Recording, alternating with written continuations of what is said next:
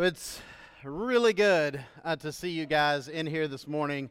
Um, we're going to spend our last message of this kingdom series in the Old Testament this morning with a kind of uh, prophets number two. We'll be in the book of Micah, the book of Micah. And hey, uh, let's be honest and real in here. If you've got your Bible with you and you want to follow along, but you know it'll take you 20 minutes to find Micah, just go to the table of contents in the front look at it. If your neighbor judges you, God will judge them. So, right?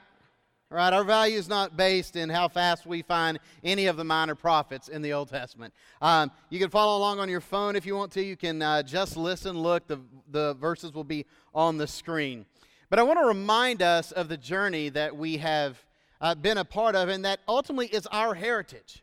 This is who we are. We are the people of God. We are the ancestral heirs of his work, of his calling of Abraham on down through his faithfulness in Jesus Christ and commissioning and sending of the church of which we are a part. And ultimately, just a reminder for all of us church is not something you go to, ultimately, it's something you're a part of.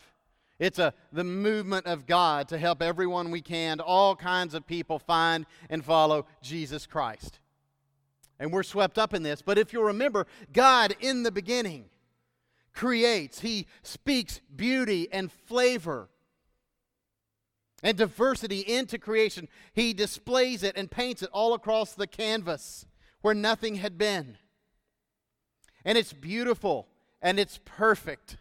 And there's wholeness between man and woman, and there's wholeness between God and his creatures, including human beings. And human beings are given dominion over creation to rule and to reign in God's stead for his glory and for the, be- the benefit of creation. And that lasts all of two chapters in Genesis. And then fall comes. Sin enters in through human disobedience and tears apart the wholeness, the shalom, the fabric of God's perfect creation. And God calls a man named Abram.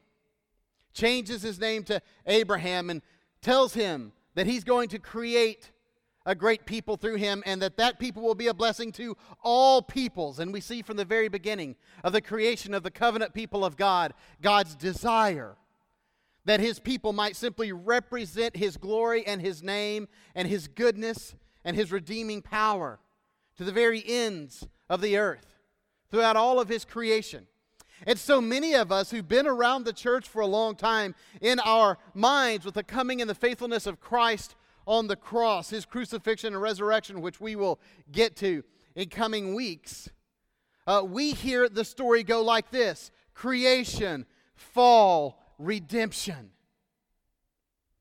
But that's not the end. And when that's all we hear, when that's all we hear, over time we necessarily become the point of the story. It's my salvation, my redemption, which is the high point. And we don't know what to do after that. Redemption has come.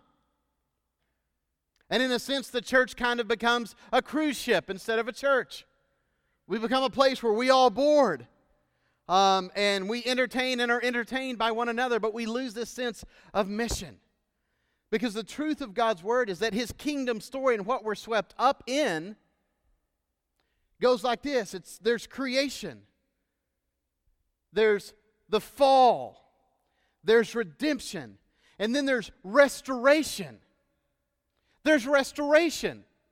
God is at work throughout all aspects of his created order bringing back together all the pieces that have been broken and fragmented because of sin and we, as children of God, redeemed by His grace through faith in Jesus Christ, are called to be participants in His restorative mission on earth. And how we relate to one another, and how we relate, relate to uh, the fabric and the structures of society, and how we relate to the created order around us. We are to participate in that. And I think there's a piece in our souls, in, if you will, the collective memory of our souls that has this sense of longing for a time where things were perfect and we were home. It's why there's a sense of uh, ever present restlessness in us. It's why Ecclesiastes says the eyes are always seeing, but never satisfied. The ears are always hearing, but never satisfied. It's never enough. It's never enough. Any of you found that? That whatever you thought was going to bring you supreme satisfaction never seems to do that? It may bring you supreme satisfaction for just a little bit. I remember one time buying uh, a truck, a brand new truck. And I'd wanted this kind of truck for a long, long, long time. And I got it, and I was able to have a couple of extra things done on it. And by God's grace and mercy, was able just to pay for it, so payments didn't follow me home. So I just drove home, glowing, as if God had shined down His power on me. I got home, I parked my truck, I got out, and I looked at it, and I was just like, oh, amen. Um, it just sat there this perfected piece of American machinery. And sometimes I would just go sit in the back of it and read at the house. That was before we had kids, so we had time for stuff like that. But you know what happened to my passion for that truck over weeks? The first few months, it began to diminish until it was just a truck. Till it was just a truck. Anybody ever had that happen to you? Maybe it was with a home, I'm not going to say maybe it was with a spouse, but maybe it was with uh, someone you dated before a spouse, right? Um, the joy and pleasure of that diminished. This is the sense of, of testifying truthfulness in us that says we're longing for something that's been lost, but God is restoring. God is restoring. And so much of what the prophets are about, so much of what they testify to, is the fact that Israel lost this this last piece that not only was God going to redeem fully and finally one day through the coming of the Messiah, but that his people are to be a restorative people, that we're to be engaged in his kingdom work. And whenever we fail to do that, we fail in a very real sense to be his people. Let's look at Micah chapter 6. I'm going to read verses 6 through 8. And 8 is one of these great summary verses that has been uh, an Everest on the plains of Scripture throughout Christian history, throughout the history of the church, and remains that way today. Let's look at Micah chapter 6, beginning in verse 6. With what shall I come before the Lord and bow down before the exalted God? In other words, Micah starts out this series of rhetorical questions here saying, What do I have to offer God? What do I have to bring God? Have you ever been in the presence of someone where you needed to bring something, but ultimately, no matter what you wanted or needed to bring, you really needed their grace? Maybe like a loan officer at a bank. So, however much you were bringing in, you were going to lay it pitifully on their desk and then plead for mercy and grace. Micah is saying, What, what do I have to offer God?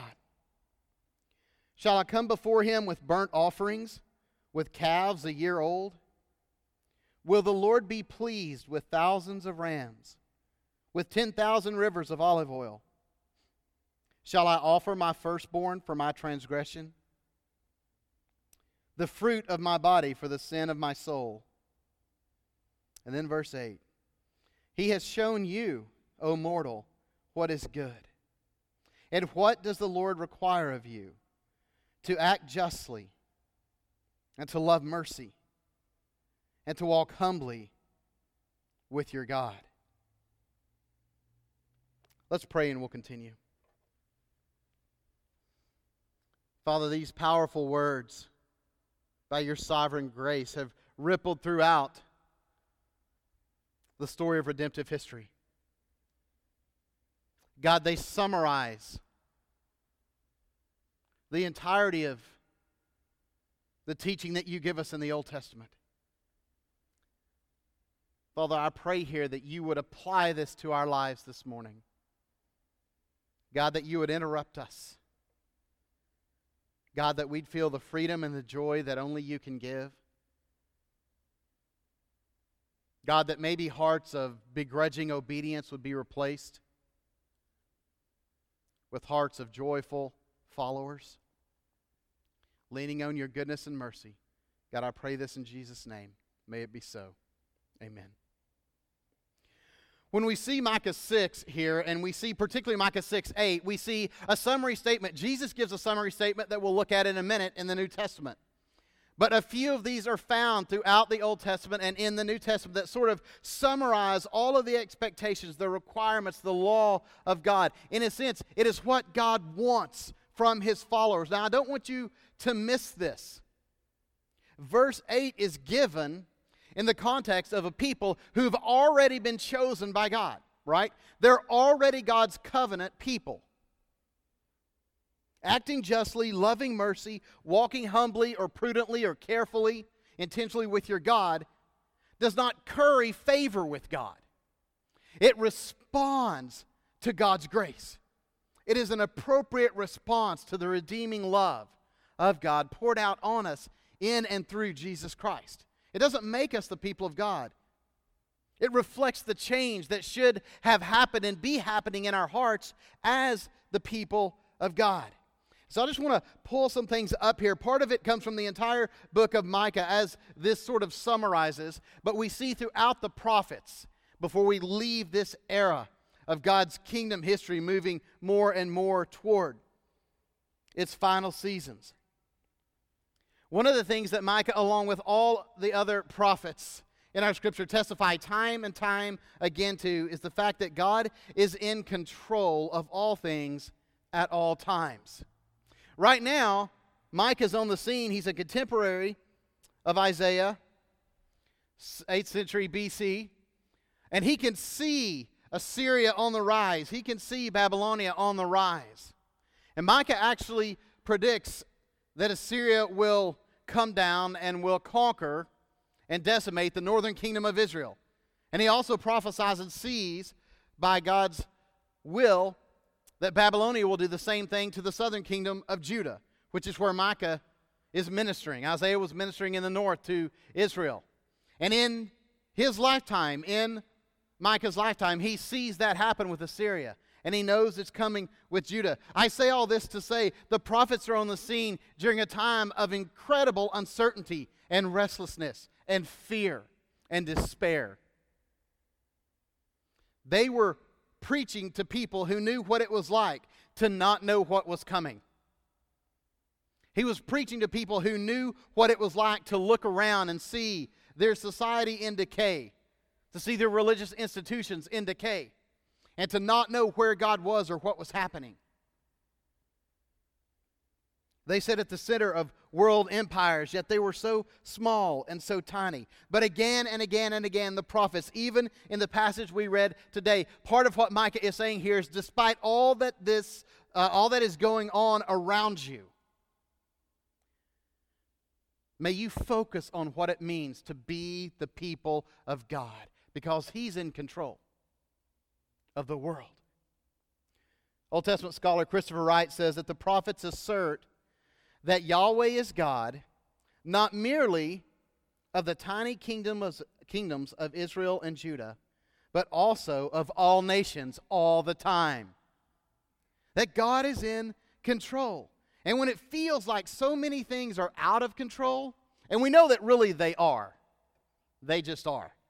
But we have a heightened sense of awareness of that right now.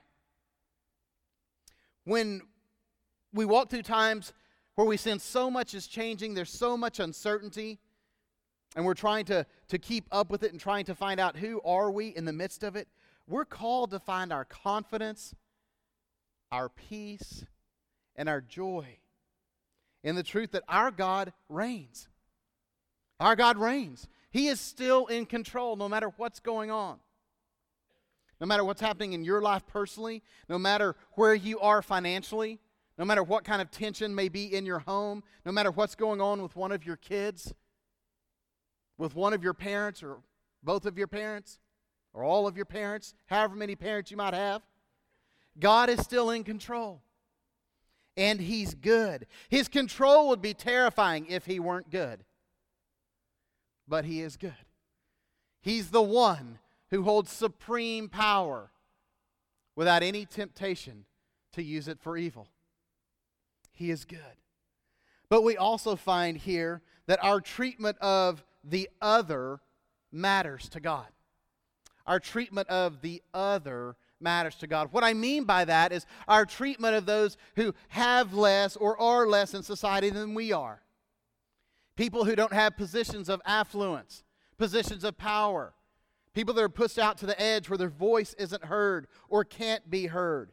God primarily judges his people based on how we respond and how we relate to those that we just would consider other. They're different than us. They may not have a, say, a seat at the same tables that we can get a seat at. Let's look at this.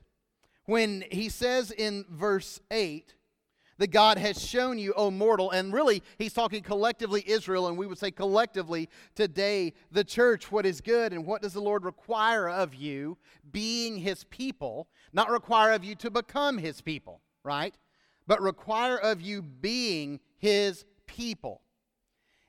It's to act justly, to love mercy, or to love merciless almost, to have love that unends, love that just continues to flow out to people, and to walk humbly or prudently, wisely, consistently with your God. Let's get a little picture of the other and how God has summarized this in other parts of His Word. Deuteronomy 24 17 says this Do not deprive the foreigner or the fatherless of justice or take the cloak of the widow as a pledge. In other words, to take something that a widow needs to secure money that you're lending to her. And we don't have it on the screens here, but if you look at verse 18, right after this verse, you see a reasoning for this. He says, Remember that you were slaves in Egypt, and the Lord your God redeemed you from there. That is why I command you to do this. He said, Don't get arrogant. Don't begin to believe that you are who you are and where you are because you're that awesome. God says, I've been at work in your life, I've carried you along. And I struggled with, I'll be honest with you. Um, this week, like I struggled with how real to be preaching this because I know you can only preach so much of what can barely be heard at a given time. You've got to preach truth in bites that can be chewed up and swallowed. But I will tell you, we live in a place here, and I come from a place here where these kinds of messages, if you take the Old Testament seriously, are often seen as political instead of biblical. And it's a shame that the people of God can't discern the difference. That how we treat foreigners or immigrants and how we treat orphans or foster kiddos or the entire foster and adoption system right now, how we care for the poor and for single moms not just single moms. Obviously, we want to give help to any kind of single parent, single dads. We want to help moms with husbands deployed, um, widows. That widow category would extend in our society, as I said, single moms, whatever. That, that, this, these are biblical mandates. This is how God says his people, whose hearts have been actually transformed, relate to the others around them, to those that may not have the same resources, benefit, or voice that they have. Hear it from Jeremiah chapter 22, verse 3. This is what the Lord says Do what is just and right. Rescue from the hand of the oppressor the one who has been robbed. Do no wrong or violence to the foreigner, the fatherless, or the widow. And do not shed innocent blood in this place. This is so significant, guys. This is at the very heart of what's happening in the life of Israel every time God unleashes judgment finally on his people is that they have violated this. They've gotten into idolatry, immorality, and injustice. But believe it or not, even more than idolatry, it is injustice to which the prophets speak the most. It is injustice. And because we are agents of restoration, as redeemed image bearers of God, we walk with Him into a society where we should be bringers of shalom and of wholeness. We're men and women who are helping to weave back together the fabric of wholeness in our society, in families, in marriages, individual lives. Some of the ways that, that we can do this, especially in crazy times like right now, is don't, uh, don't over purchase, right? So, um, uh, are anybody hearing on the news that, that stores are starting to see a little bit of what we went through in March and April? People running on the stores? Yeah, yeah, yeah. So, I found that amusing back then. And I'm not saying don't have a, a reasonable amount on hand, right? I mean, it's, it's good to be prudent and wise. Um, but I can remember distinctly uh, a few months before we moved, everyone was laughing about the toilet paper purchases, right? Across the country. How much toilet paper does one family need? How much toilet paper does one individual need? And I don't know how bare the stores were because I wasn't here in March and April, but they were pretty bare in Texas for a little while. Um, but I remember watching a lady push her buggy out of a dollar store, and you could not have fit uh, more toilet paper on it. It was stacked underneath as high as it go. It was stacked in. It was stacked on top, and it was all I could do not to ask her like, "How many bottoms you got in your home?" I'm just curious. I'm not. I'm not trying to judge. I'm just curious if you're buying from multiple families, right? But part of what we were trying to do to calm our church people at that time was say, hey, get what you need where, where you can get it, but don't take more than you need. Leave what you can for other people that are going to need it. Um, not over purchasing leads us uh, in big ways to not living beyond our means. And, and this is, guys, this is always where God calls us to live. The Old Testament had a series of laws called gleaning laws. Some of you will be familiar with those, some of you will not. Gleaning laws. But basically, what the gleaning laws were, were, were God's teaching to the farmers of Israel that when they grew crops and harvested crops, they were not to harvest every single last bit of the crop. Leave the corners, leave the edges, leave those things that they don't get with the first swipe through, so that the immigrants and the fatherless and the widows can come and freely eat right? Well, one of the ways that we practice the principle behind gleaning laws today is that we seek to, to, to try and live below our means a little bit so that there's a little margin there. So that when we find someone who's in need, we can help. And it's a recognition that um, despite what we think, like I pull myself up by my own bootstraps and I've made every dollar I made and I'm responsible for me, that whatever we've done, we've done it with health that God's given us. We've done it with opportunities that God's given us. We've done it with a little help along the way from other people. We do it with oxygen God gives us to breathe every day. And, and these moments of vocational satisfaction and financial gain are moments and opportunities for worship in our lives. But God is serious about how we treat the others. And love for those in society who are not at home in society for, for whatever reason. For whatever reason. So I don't know, I don't know what you would take and do with this in your own life, but I know collectively as the people of God, this is this is who we are. We care for those that are on the fringes of whatever society we find ourselves in as the church. And you know what? When we do this, in our context, when we do this, it begins separating cultural Christianity from biblical Christianity in a way that we very much need to be done. We sang uh, just a few minutes ago, In the morning you sing over me, and I receive mercy. Lyrics pulled uh, at least from Zephaniah 3, maybe from parts of Psalms as well. But that's a powerful thing to, to picture that in the morning you sing over me and I receive mercy. That God sings in delight over you and He extends endless mercy to you, regardless of sin, of hardness of heart, of bitterness, of anger. And when we receive that and when we realize that, it begins to soften hard hearts. And it begins to give us a little bit better ability at seeing people that we may not have seen before and seeing them as God sees them when we look back at, at Micah, the last thing that I would just call your attention to this morning, really specifically from, from verse 8, and, and really if you go back and look at 6, part of what he's doing with these rhetorical questions in 6 and 7 is he's saying, What kind of religious acts can I do that are going to please you? Right? What kind of uh, what kind of spiritual discipline, spiritual formation, what kind of corporate worship acts can I do that are going to please you or satisfy you, God? And he comes back and says, None of that God has revealed to you what is good.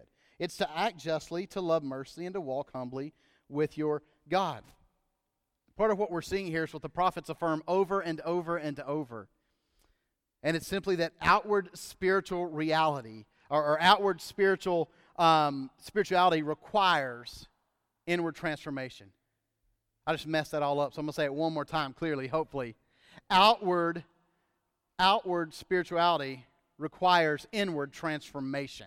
In other words, the outward religious acts that we do as we gather, as we sing together, as we gather in Bible studies, as we give, in an acknowledgement that all that we have is God and we give a portion back to Him for His kingdom work and to guard our souls against greed. That whatever we're doing, praying, giving directly to the poor, whatever we're doing, that outward spirituality requires an inward transformation. Let me read a little passage from you uh, from Isaiah chapter 1 that I found very unsettling a few years ago. Uh, though I'd read it before, it just kind of wrapped itself around me. Isaiah chapter 1, beginning with verse 11. Isaiah dealing with the same kinds of things that were going on in Judah in the southern kingdom, were just going on in Israel in the northern kingdom. Beginning with verse 11, Isaiah 1 says, The multitude of your sacrifices, what are they to me? says the Lord. I have more than enough of burnt offerings, of rams, and of the fattened animals. I have no pleasure in the blood of bulls and lambs and goats. When you come appear before me, when you come to appear before me, who has asked this of you, this trampling of my courts? Stop bringing meaningless offerings. Your incense is detestable to me. New moons, Sabbaths, and convocations. And just hear this like this. He could say Sunday morning worship, Wednesday night Bible study, Sunday school class. I mean, we could throw our things in here. I cannot bear your worthless assemblies. That's strong language, is it not? I cannot bear your worthless assemblies. Your new moon feasts and your appointed festivals I hate with all my being. They have become a burden to me. I am weary of bearing them. Now listen to verse 15. When you spread out your hands in prayer, I hide my eyes from you. Even when you offer many prayers, I am not listening. Your hands are full of blood. See, I was told over and over all the time, I pray, God always hears. But you find this, you find in 1 Peter 3 7, that men, especially, our prayers are affected and God's hearing of them and responding to them by how we treat our wives. Nothing we do requires anything of God. Now look at verse 16. He says, Wash and make yourselves clean. Take your evil deeds out of my sight. Stop doing wrong. Learn to do right. Seek justice. Defend the oppressed. Take up the cause of the fatherless. Plead the case of the widow. And then he says, verse 18. I don't yeah, we've got up here. Then comes verse 18. Come now, let us settle the matter, says the Lord. Any of you grow up uh, just reading that, come now, let us reason together? That's still stuck in my mind. Though your sins are like scarlet, they shall be as white as snow. Though they are red as crimson, they shall be like wool. If you go back and look and you read the, the book of Isaiah, it was how the people of God were treating others that was shutting off God from their worship and their prayer life. God says, I want nothing to do with it. Because of your injustice, you've got blood on your hands. It's a powerful picture.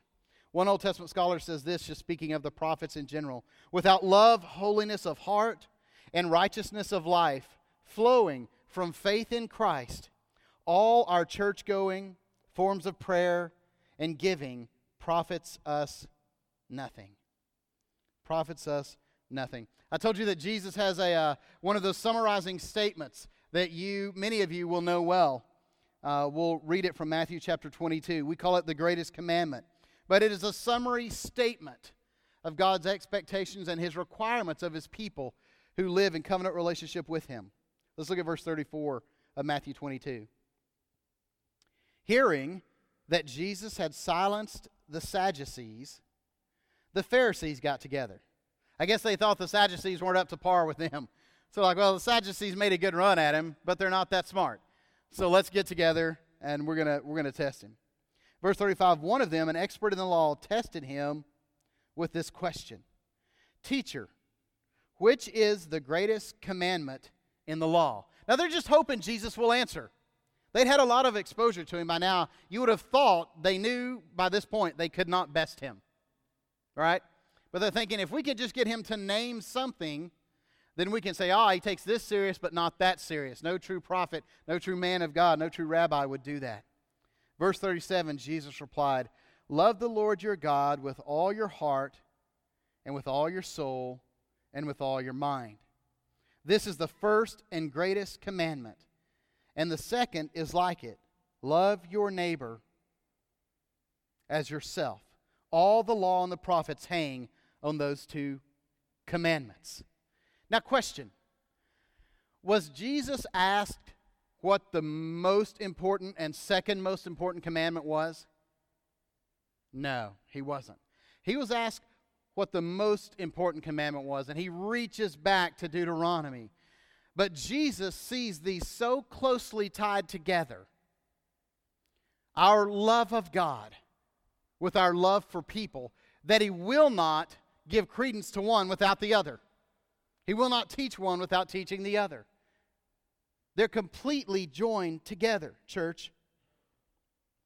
In fact, I would say our relationship with God is revealed by how we relate to others. And most clearly by how we relate to others who are not like us and are not in positions of power or maybe have the voice that we have or the affluence that we have or the education that we have. As John and the band make their way back up here, um, I just want to remind you this morning as we continue to, to, to live out a season, at least in our nation's history, where so many voices and so many factions want to pit us against one another as citizens, that we are first and foremost the church. We're the people of God. And what God longs for from us is the same thing that He longed for and taught for His covenant people in the Old Testament, the same thing that Jesus summarizes in the New Testament when He says, Hey, you want to know what it's like to belong to God? Do you want to know what it's like to walk in a pleasing manner for Him? Love Him with all that you are heart, soul, mind, and strength. And the second's like it you love others as you love yourself. It's amazing how the entirety of what it means to walk with God, to be a follower of Christ, and to be pleasing before God is tied up in that one word love. Love. Jesus said the same thing earlier in his ministry. He said, Oh, the world will know. The world will know who's mine by the distinct and unique way that you love one another. Other people don't have that kind of power. Only the Holy Spirit gives it. You can love across economic lines. You can love across racial lines. You can love across age demographics. You can love across um, different political views. You can love across matters of affluence and position and power, drawn in by the beautifully level nature of the foot of the cross. This is who we are. And the prophets were pointing God's people back to God's kingdom work, reminding them that a coming redemption is in store, that God is going to faithfully send the Messiah. But that redemption, even as beautiful and glorious as it is, is not the end. It is a means to the end of restoration. And God calls us to join Him in that work. Let's stand and pray this morning. God, it's, it's so easy. It's so easy, Lord, in my own life my own heart and with my own words, to be dismissive, God, or to look down on those that are other. But Father, they are people made in your image. God, we are a people who owe our redemption, God, who owe our active part in your restoring work on earth fully to you. God, I pray that we would represent you well as a church family. God, that we would be salt and would be light. God, these are, are phrases of restoration as you use us. God, that when people look in on us, the way that we relate to one another, the way that we talk to one another, the way that we submit to one another, God, that they'd see a true reflection of what it means to be a follower of Jesus. Remind us today, God, that we serve not only a coming king, but a suffering servant.